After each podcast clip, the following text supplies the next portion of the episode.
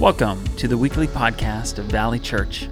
I pray that this message will fill you with the hope of the gospel and will help you follow Jesus today. If you would like to check out more resources or donate to this ministry, visit valleychurchwv.com. Now let's tune in to this week's message. All right. Good morning, Valley Church. Um, I have a few volunteers that I need. I, I grabbed them before service. Darren, DJ, Cliff. Yeah, here you go.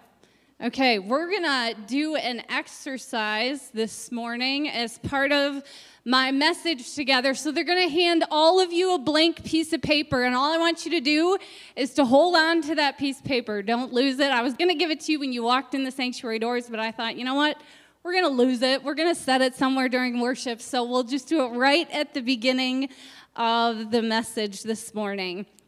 Well, we are continuing our series, God of the Valley, reminding ourselves that God is not just the God of the hills, the mountaintops in our life, but He is also the God of the valleys as well.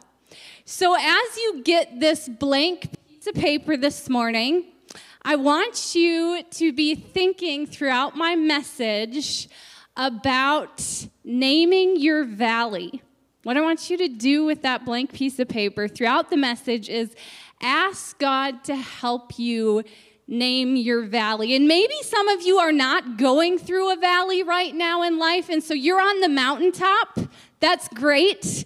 But I want you to think back to the last valley that you came out of. We're going to name our valleys together. And when you realize what the name of your valley is, it should just be one word. Write it down on that piece of paper and just hold on to it till the end of the message. We're going to do something all together at the end. And you may be thinking, I don't know what the name of my valley is. Let me give you a few examples. Maybe you are in the valley of cancer, you're in the valley of divorce, discouragement, addiction, grief, loneliness.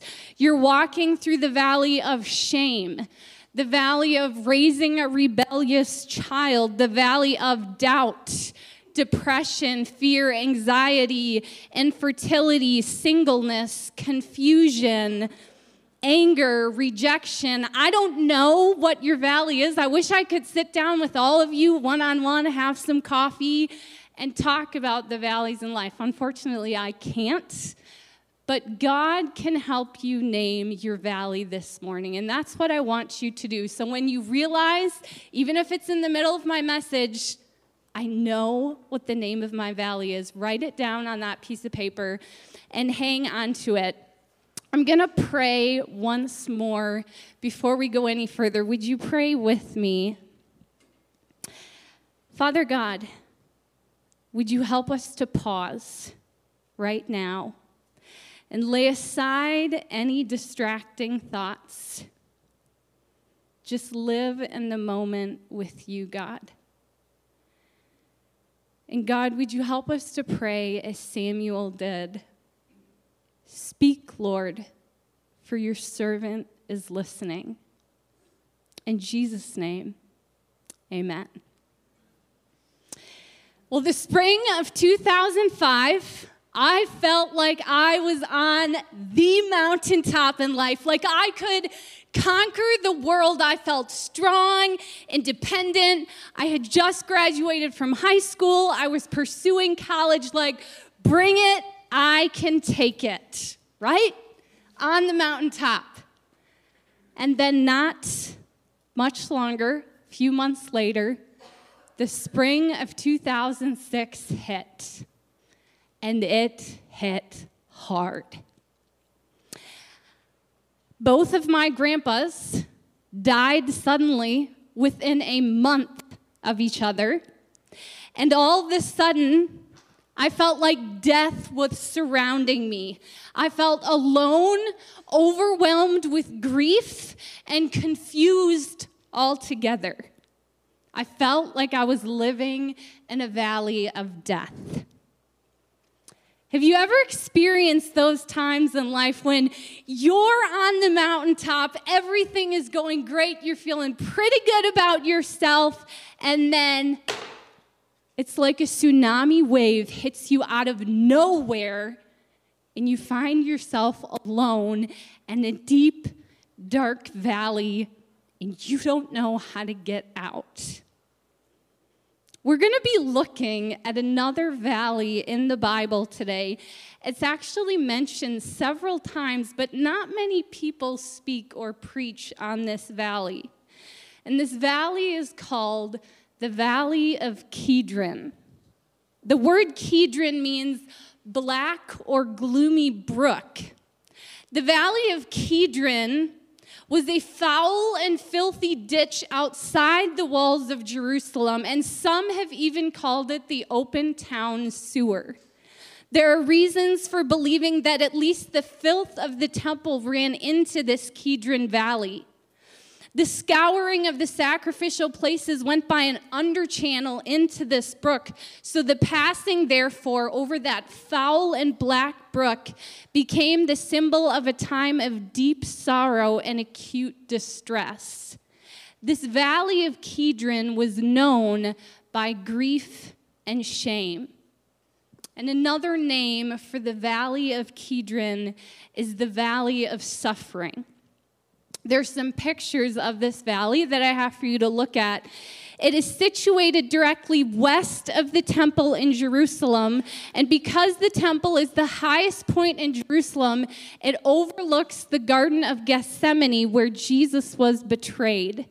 The Garden of Gethsemane is on the slopes of the Mount of Olives. So the Kedron Valley is the valley that runs between Jerusalem and the Mount of Olives.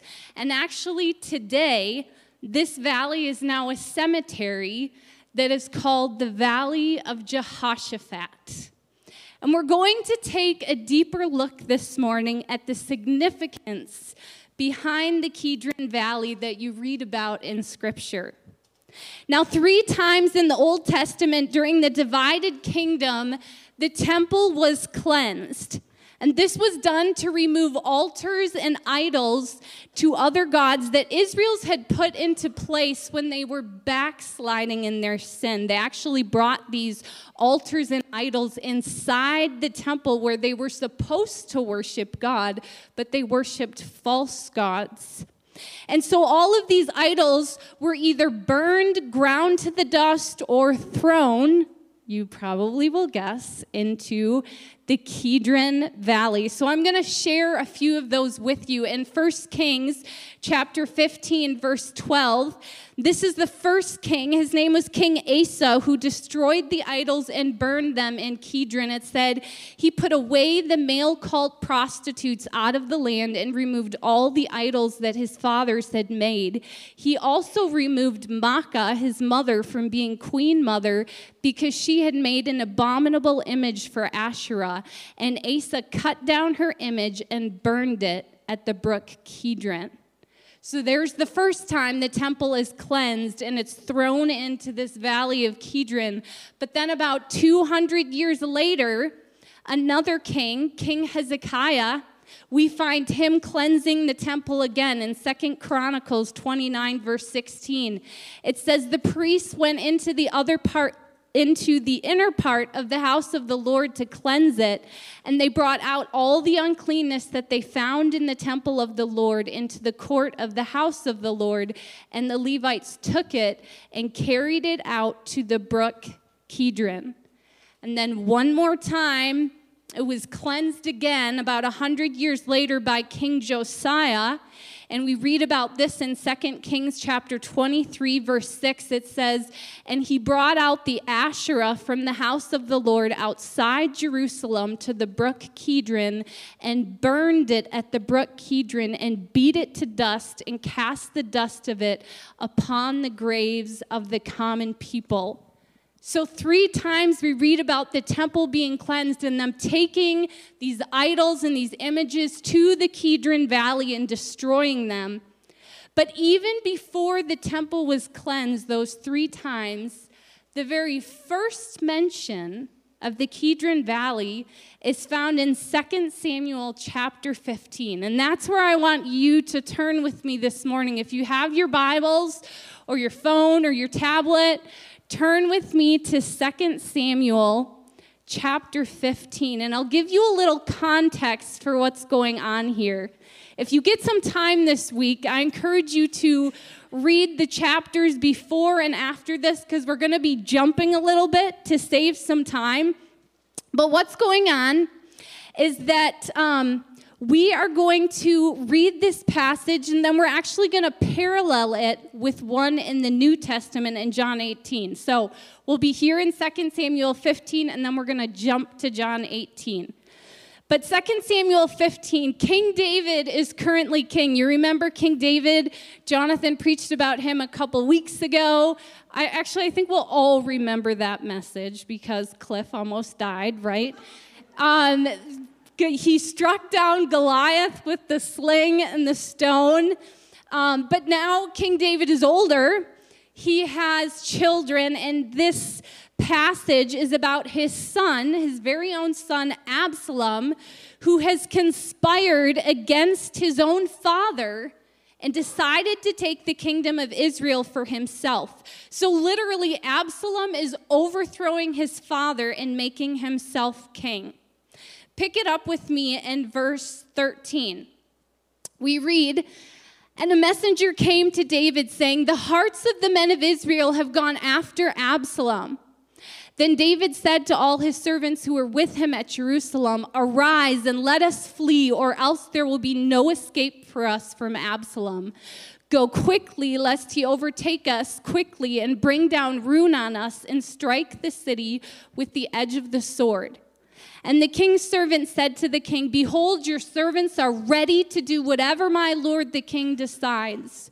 So the king went out and all his household after him. Now jump ahead with me to verse 23. It says, And all the land wept aloud as all the people passed by. And the king crossed the brook Kidron, and all the people passed on toward the wilderness. And jump once more with me to verses 30 to 31. It says, But David went up the ascent of the Mount of Olives, weeping as he went, barefoot and with his head covered. And all the people who were with him covered their heads, and they went up weeping as they went. And it was told David, Ahithophel is among the conspirators with Absalom. And David said, O Lord, please turn the counsel of Ahithophel into foolishness. So I told you we jumped around a little bit. So take some time on your own this week to read it in full. But I want to point out to you a few things in these verses. First, we said David's own son, Absalom, but also his faithful counselor for years, a man named Ahithophel, both conspire against and betray David. In reality, they want David dead. So, David, his family, and his servants literally have to run for their lives. And notice the first place they had to cross when they were escaping the Kidron Valley. The valley known as suffering and one that symbolized deep sorrow and distress. Symbolically, this was a picture of a temporary end or death to David's reign. Notice the suffering, the grief, the turmoil, the sadness, probably anxiety and fear that David and all these people with him were living in when they crossed the valley of Kidron. Through these verses, we're going to see that David was another type of Christ. Now, I said we were going to jump one more time, so I want you to turn with me to John 18 and the New Testament.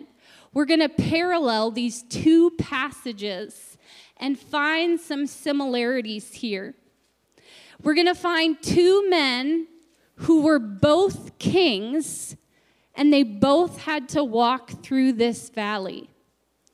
Do you know who else walked through the valley of Kidron Jesus did.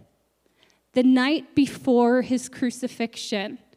Read about it with me in John 18 says when Jesus had spoken these words, he went out with his disciples across the brook Kidron where there was a garden, which he and his disciples entered.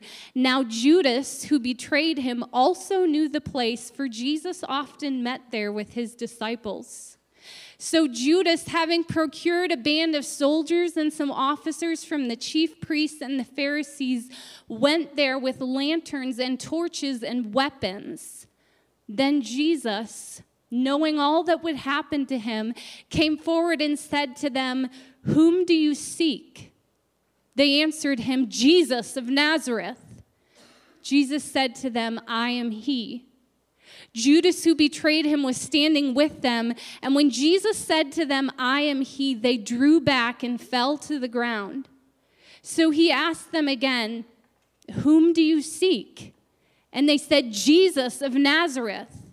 Jesus answered, I told you that I am he. So if you seek me, let these men go. This was to fulfill the word that he had spoken Of those whom you gave me, I have lost not one. Then Simon Peter, having a sword, drew it and struck the high priest's servant and cut off his right ear. The servant's name was Malchus. So Jesus said to Peter, Put your sword into its sheath. Shall I not drink the cup that the Father has given me? I don't think that it was a coincidence that both David and Jesus had to cross the Kidron Valley at very specific times in their life. After crossing this valley, both men went to the Mount of Olives. And you may wonder, what was the Mount of Olives? Well, this was an olive tree grove on the other side of the valley where olives were pressed and made into oil. It was olive oil that was used in ancient Israel to anoint prophets, priests, and kings. So, this was the oil that would have been used to anoint David as king. And when you find Jesus in deep prayer the night before his crucifixion, you can read about it in Luke 22 44. You find Jesus sweating drops of blood in this olive garden. And it says, and being in agony, he prayed more earnestly, and his sweat became like great drops of blood falling down to the ground. This could have been a picture of Jesus being anointed in this olive grove where the Garden of Gethsemane was, because it is fitting that Jesus, who is our prophet, our priest, and our king, was in an olive grove when he began his fulfillment of his role as Messiah, the anointed one. Now, it is very significant that Jesus had to walk through the valley of Kidron to get to the garden where he would be betrayed by Judas. To help further understand why this valley is so unique, I want to remind you of some specific events that would have been taking place. You know, you may be thinking, why are we spending so much time looking at the Valley of Kidron? Why is it so significant? Like, usually people just gloss over these places in Scripture. Like, how many of you are guilty of when you get to like chapters of names in the Bible, you just kind of like skim them or just jump over them altogether? Okay, thank you. Me too. I've been guilty of it. And the same is true of places. But what I have come to learn is that when you take the time to dig deeper into those places or those names of people, is that you discover that in the ordinary is where you find the extraordinary. And the same is true for this valley of Kidron. You see, the afternoon before the Passover, which would have been Thursday, hang in with me there, the priests who would have been sacrificing lambs on the altar in the temple as a way to cover the sins of God's people because God had given specific instructions to Moses back in Leviticus about the sacrificing of lambs. If we read in Leviticus 17 11, God said, For the life of the flesh is in the blood, and I have given it for you on the altar to make atonement for your souls. For it is the blood that makes atonement by the life. You see, back in ancient Israel, in Old Testament times, sacrificing a lamb was what covered the sins of the people. And it had to be a blood sacrifice because life is found in the blood. You have to have blood before you can have life. Pastor John MacArthur writes in Experiencing the Passion that historical records of Jesus' time indicate that as many as a quarter million lambs were slain in one typical Passover season, requiring hundreds of priests to carry out the task.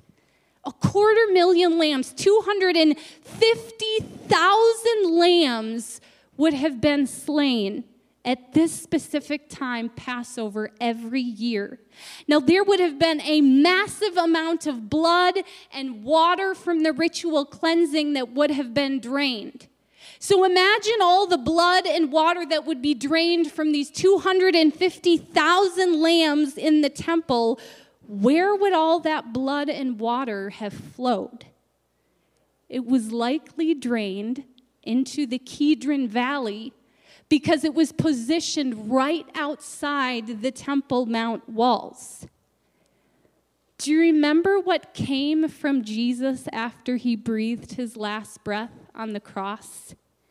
In John 19 34, it says, One of the soldiers pierced Jesus' side with a spear, bringing a sudden flow of blood and water. Now, this time of year, people probably avoided going near the Kidron Valley around the Passover because of all these sacrifices that were being made. It literally would have been viewed as a valley of suffering and death. And this practice was done year after year in the Old Testament as a way to cover the sins of the Israelites as they waited for their Messiah and their Savior from sin. We read the very well-known verse in Hebrews 9:22. In fact, the law requires that nearly everything be cleansed with blood, and without the shedding of blood, there is no forgiveness. Just as the lamb in the Old Testament had to be sacrificed to bring about forgiveness, so, Jesus, and here's the connection we make Jesus, who is also called the Lamb of God, was sacrificed and died in your place. He shed his blood for you on the cross to bring about the forgiveness for your sin that leads to eternal life. Life is found in the blood. Are you seeing the symbolism and the reason for why Jesus would have walked through the Kidron Valley? Scripture says of Jesus twice that he is the sacrificial Lamb of God who takes away the sin of the world. Two times John the Baptist called Jesus the Lamb of God in John 1, verses 29 and 36. It said, The next day, John saw Jesus coming toward him and said, Look, the Lamb of God who takes away the sin of the world. And then a few verses later, in verse 36, when he saw Jesus passing by, he said, Look, the Lamb of God. Jesus knew, walking through that valley, what was about to take place. First, that he would be betrayed in the Garden of Gethsemane, then put on trial, mocked and beaten, and finally crucified. And all of this, Jesus did willingly for you. You and I deserve to be the ones on that cross to pay the punishment that our sin deserved, but God knew that we couldn't save ourselves. We weren't perfect but he had a perfect son, Jesus, who was willing to come down and die on the cross in your place, rise again from the dead to be victorious over sin and death once and for all. And he offers you the gift of forgiveness and salvation through his blood that he gave for you. Jesus brought eternal life to this dark and gloomy Kedron Valley. So now that we've read this passage in the Old Testament, 2 Samuel about King David, and now King Jesus in John 18, I want to point out some of the parallels between David and Jesus that shows us David was a type of Christ, a foreshadow of a greater king who is to come. We find that both David and Jesus were conspired against and betrayed by someone closest to them. David wrote of his counselor and his friend Ahithophel in Psalm 41, verse 9 He who ate my bread has lifted his heel against me. And then Jesus quoted that exact same verse in John 13, 18, just hours before his betrayal by Judas. What you will also find in both of these accounts is that Ahithophel and Judas both end up going away and hanging themselves for what they did. We also find that both David and Jesus were rejected by their family and friends. As Jesus passed over Kedron on that gloomy night, he had his friends, but what was their friendship worth? They were true in heart, but they were weak and feeble. And when the conflict came, they all forsook him and fled. Both David and Jesus passed through the Kedron Valley. Both David and Jesus wept over Jerusalem. David, when he was on the Mount of Olives, and Jesus, when he was riding down the Mount of Olives into Jerusalem for his triumphal entry, found in Luke 19 41, it says that Jesus wept over the city. And both David and Jesus submitted themselves to what God was doing in their life. If you read further in the account in 2 Samuel, as David is fleeing, you'll read about a man named Shimei that kind of comes out of nowhere and he starts cursing David and throwing stones at him. And one of David's servants asks, Hey, can I go and kill that guy? And David says, No. Let him do what he is doing because God is allowing it to happen. You find Jesus submitting to God's will when he was praying in the garden and sweating drops of blood. Jesus prayed, Not my will, but yours be done. And as we look at the lives of David and Jesus when they went through their valleys of suffering, we find four practices that we can learn from them for when we go through our own valleys of suffering. If you got a handout this morning, this is where you can grab your paper and, and write these four practices down. I want to give you something practical to take with you because whether we're a follower of Jesus or not, we all go through valleys of suffering in our life. So when you're in that valley of suffering, these are practices that you can do. The first one that I find David and Jesus doing is pray.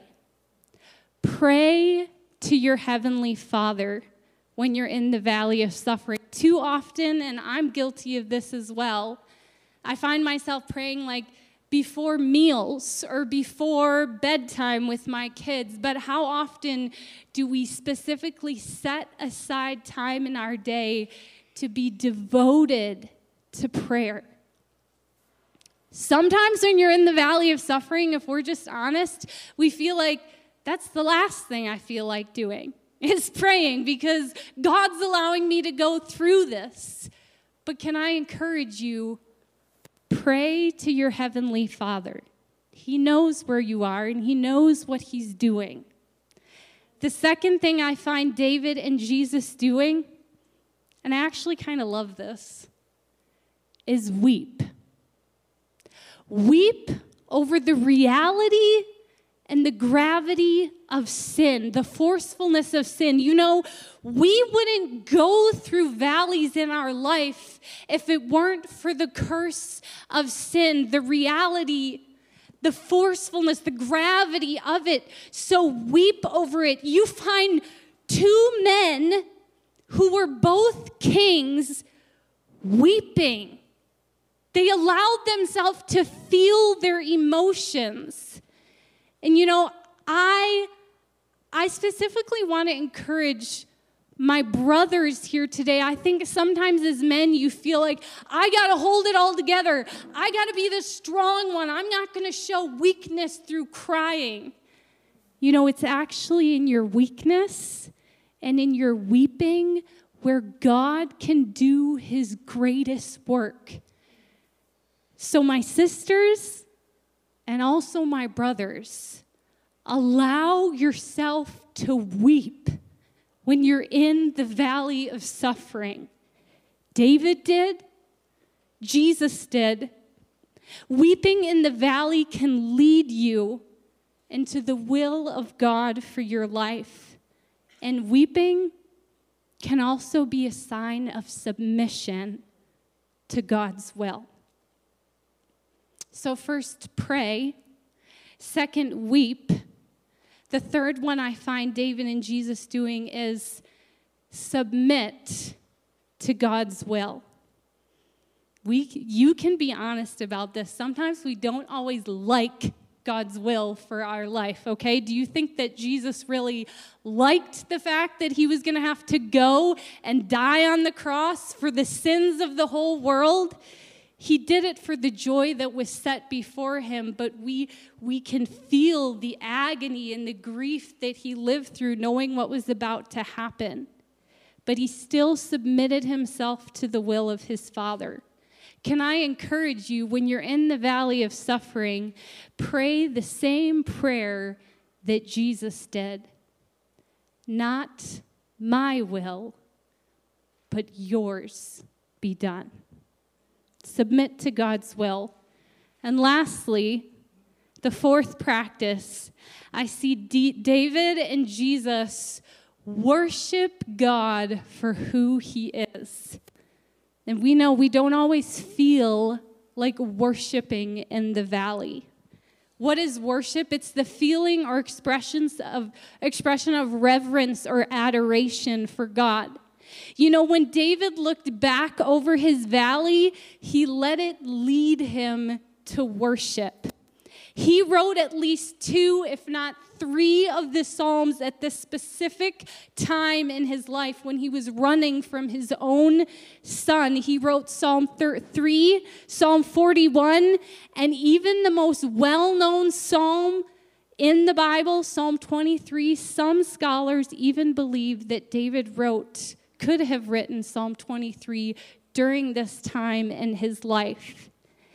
You know, David and Jesus understood that sadness is okay. It's okay to be sad when you're in the valley of suffering.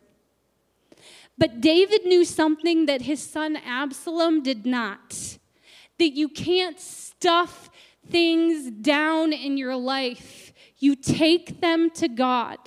You name your valley.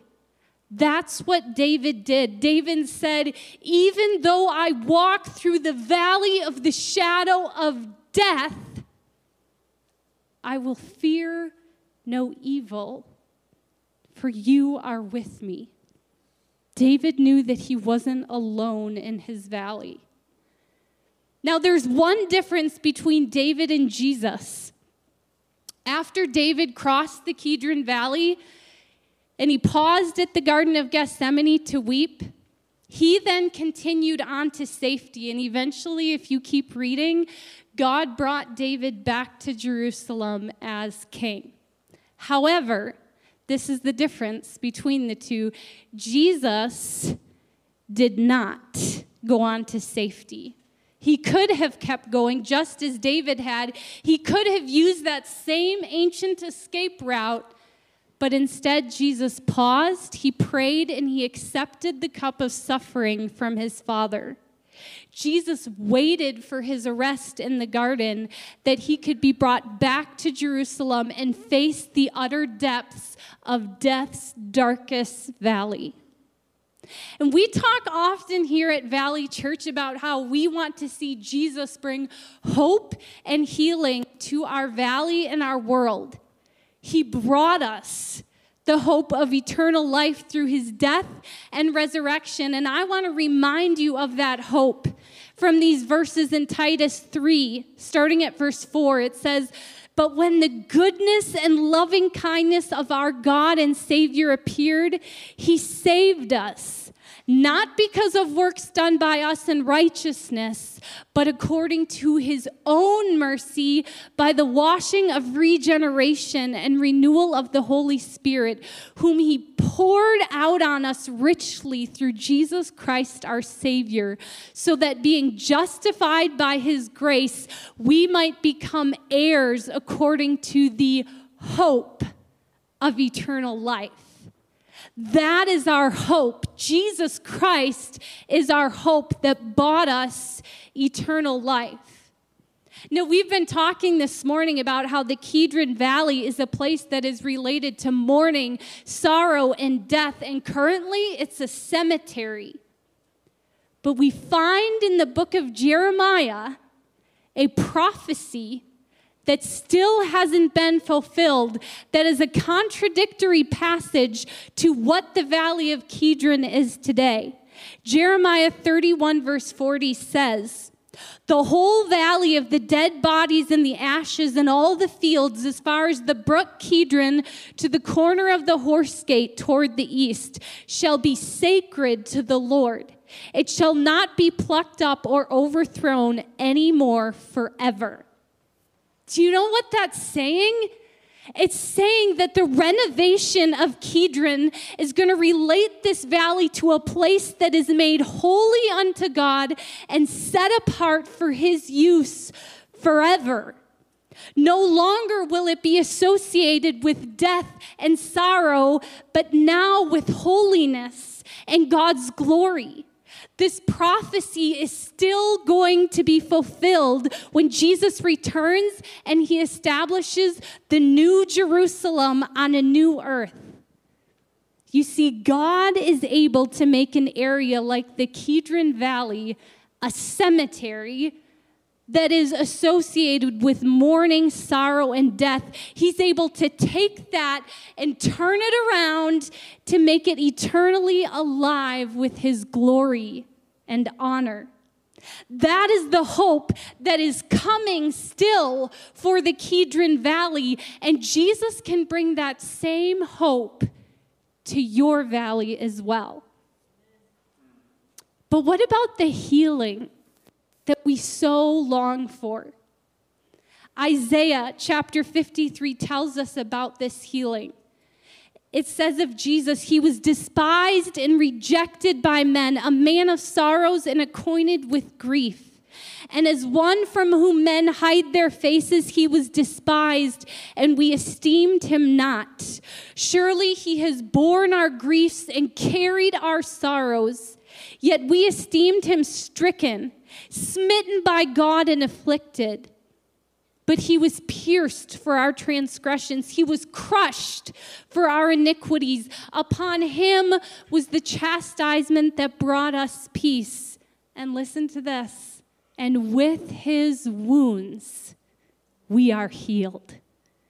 We are healed through the wounds of Jesus on our behalf.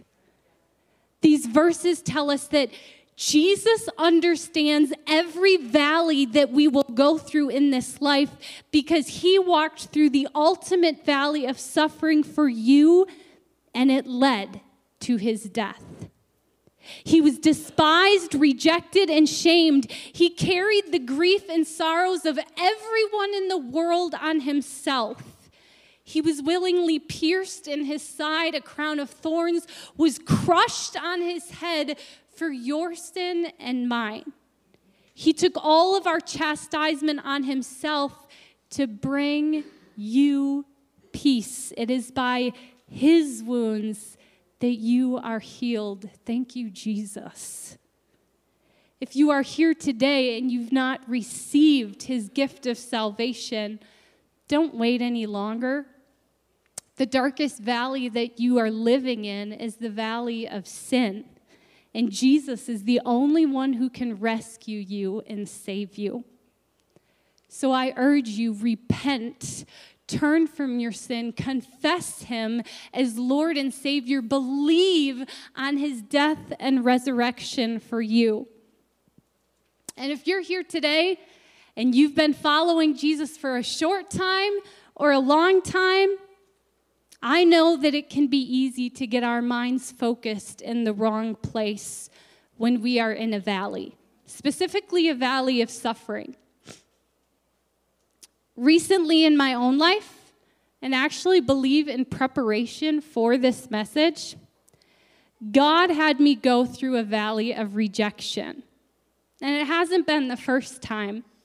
But while I was in that valley, I found myself weeping and frustrated with God. And I questioned him, Why are you allowing me to go through this again?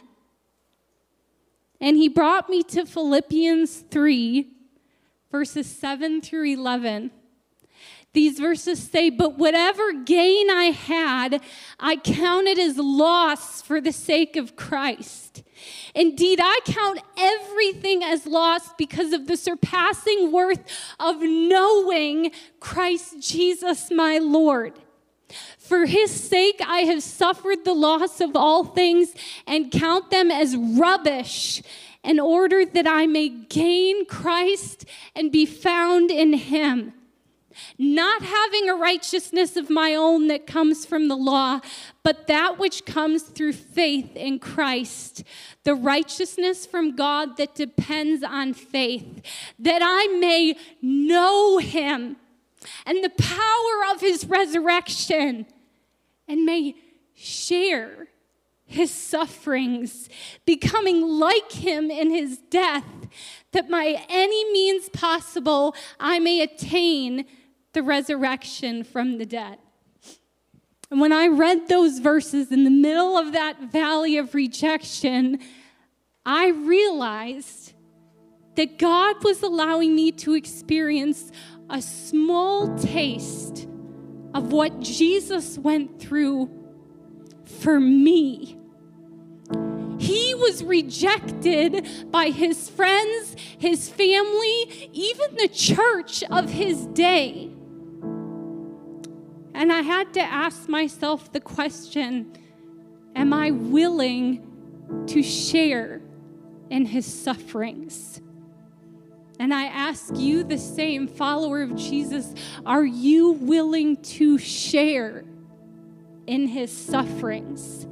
Because that's where the rubber meets the road in our walk with Jesus. We claim that we are his followers but then, too often, when the valleys of life come, we get angry, we get frustrated, and we question Him, and we want to give up instead of taking up our cross daily and following Him to the very end. If you truly want to know your Savior, don't resist the valleys He takes you through because they will only help you to know Him more. But you have to keep your eyes glued on Him. valleys in life are not always a fun place to be. We can be honest about it. I don't always like the valleys in life. And the valley of death and grief that I lived through in 2006 was not enjoyable. But I was reminded that I could have hope even in the valley of death because both of my grandpas knew and claimed Jesus as their Savior. And I know that they have been made whole and they are in eternity with Jesus. If you haven't done so yet, I want you to grab your piece of paper and name your valley. Write it down. And you may wonder, Precious, why do you want me to name my valley? It's because naming it is the start for the healing process. When you name it, you identify it and acknowledge its existence. David named his valleys, so did Jesus. And I had to think about it myself. There are short valleys and long valleys in your life, and sometimes you're going through multiple valleys at once. I lived through that short valley of rejection a few weeks ago, but I had a conversation with Jonathan. What valley do I feel like I'm currently living in? Because I can't ask you to do it if I'm not doing it myself. And for me, it's a valley I've been in for a little while, a valley that I call the valley of confusion. That may mean nothing to you, but it means something to me. I know exactly what it means. So does Jesus.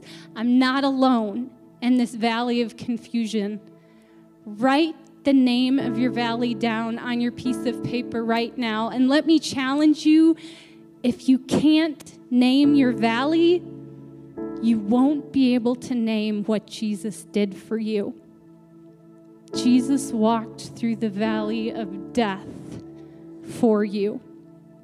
I'm going to invite the worship team to come up. It is in the valley of suffering that we see and experience more of who Jesus is and what he did for us. And as we sing our closing song today, remembering that Jesus is our living hope, I want you to take your valley that you wrote down on this piece of paper. And during the closing song, I want you to bring it up to the front whenever you feel led. There's pins up here in these two bowls. I want you to take out a pin and pin it to the cross as a reminder that you never walk through the valley alone. As a follower of Jesus and with Him by your side, you can always know that life will come out of your valley, whether that's here on earth or in heaven for eternity. That is why my heart will always be for the valley. Let me leave you with this encouragement. Jesus leads us through no darker valley than he has gone through himself. Jesus leads us through no darker valley than he has gone through himself.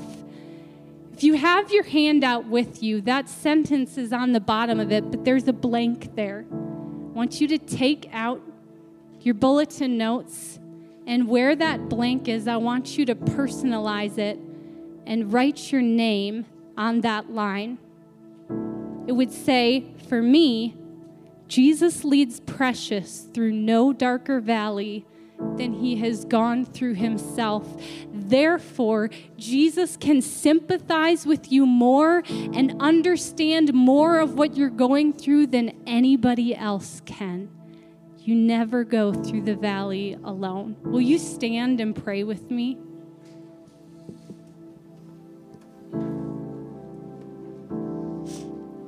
Jesus, thank you that you went through the darkest valley of death to bring us life. God, if there is someone here today who has never received you as their Savior, never been rescued from their valley of sin, I pray that they would call out to you right now Lord Jesus, save me. I can't save myself. I believe in your death and resurrection for me. I confess that you alone can save. Forgive me and make me your child. Lord, thank you that you brought hope and healing to this dark well, you're going to bring hope and healing to this dark, gloomy Kedron Valley, and you bring that same hope and healing to our valleys. God, thank you too that you help us to name our valleys. And for each person here, as they pin the name of their valley to the cross, would you let it serve as a reminder for them that you are always with them. No matter how deep, no matter how dark the valley is, you have been there. Thank you, God. In Jesus' name, amen. Thank you for listening to this week's message from Valley Church. If you were impacted by today's teaching or made a decision to follow Jesus, we would love to hear from you, pray for you, and walk with you. To connect with us, visit valleychurchwv.com. There you will find resources on following Jesus and information about how to partner with us here at Valley Church as we seek, serve, and send disciples of Christ.